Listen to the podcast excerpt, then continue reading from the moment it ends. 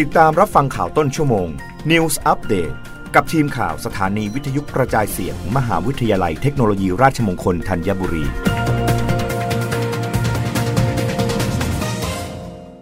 รับฟังข่าวต้นชั่วโมง โดยทีมข่าววิทยุราชมงคลธัญบุรีค่ะ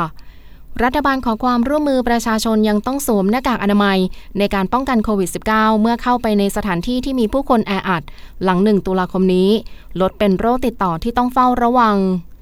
นายอนุชาบุรพชัยศรีรองเลขาธิการนายกรัฐมนตรีฝ่ายการเมือง ปฏิบัติหน้าที่โฆษกประจำสำนักนายกรัฐมนตรีเปิดเผยว่า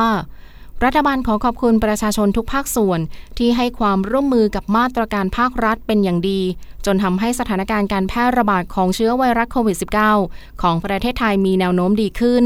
ส่งผลให้สบคได้มีมติยกเลิกการประกาศสถานการณ์ฉุกเฉิน ทั่วราชอาณาจักรและกระทรวงสาธารณาสุข ได้ออกประกาศลดระดับโรคโควิด -19 จากโรคติดต่ออันตราย เป็นโรคติดต่อที่ต้องเฝ้าระวัง ตั้งแต่วันที่ 1 ตุลาคม 2565 แต่ทั้งนี้รัฐบาลขอให้ประชาชนทุกคนยังต้องมีการเฝ้าระวังและป้องกันตนเองจากโควิด -19 อย่างต่อเนื่อง เพื่อให้อยู่ร่วมกันกับโควิด -19 ได้อย่างปลอดภัย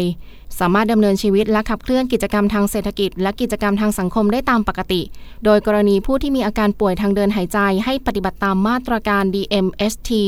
โดยเฉพาะการสวมหน้ากากอนามัย และการล้างมือเมื่อต้องใกล้ชิดกับผู้อื่น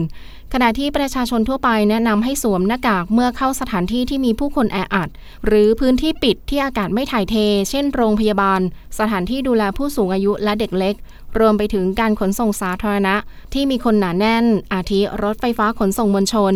และให้ตรวจ ATK เมื่อมีอาการป่วยตามความจำเป็นสำหรับในส่วนของหน่วยงานองค์กร สถานประกอบการ ให้คัดกรองอาการป่วยของพนักงานเป็นประจำ โดยหากมีพนักงานป่วยเป็นจำนวนมากให้รายงานหน่วยงานที่เกี่ยวข้องทันที เพื่อที่จะได้ดำเนินการควบคุมและป้องกันได้อย่างทันต่อสถานการณ์ และไม่ส่งผลกระทบต่อประชาชนโดยรวม รับฟังข่าวครั้งต่อไปได้ในต้นชั่วโมงหน้า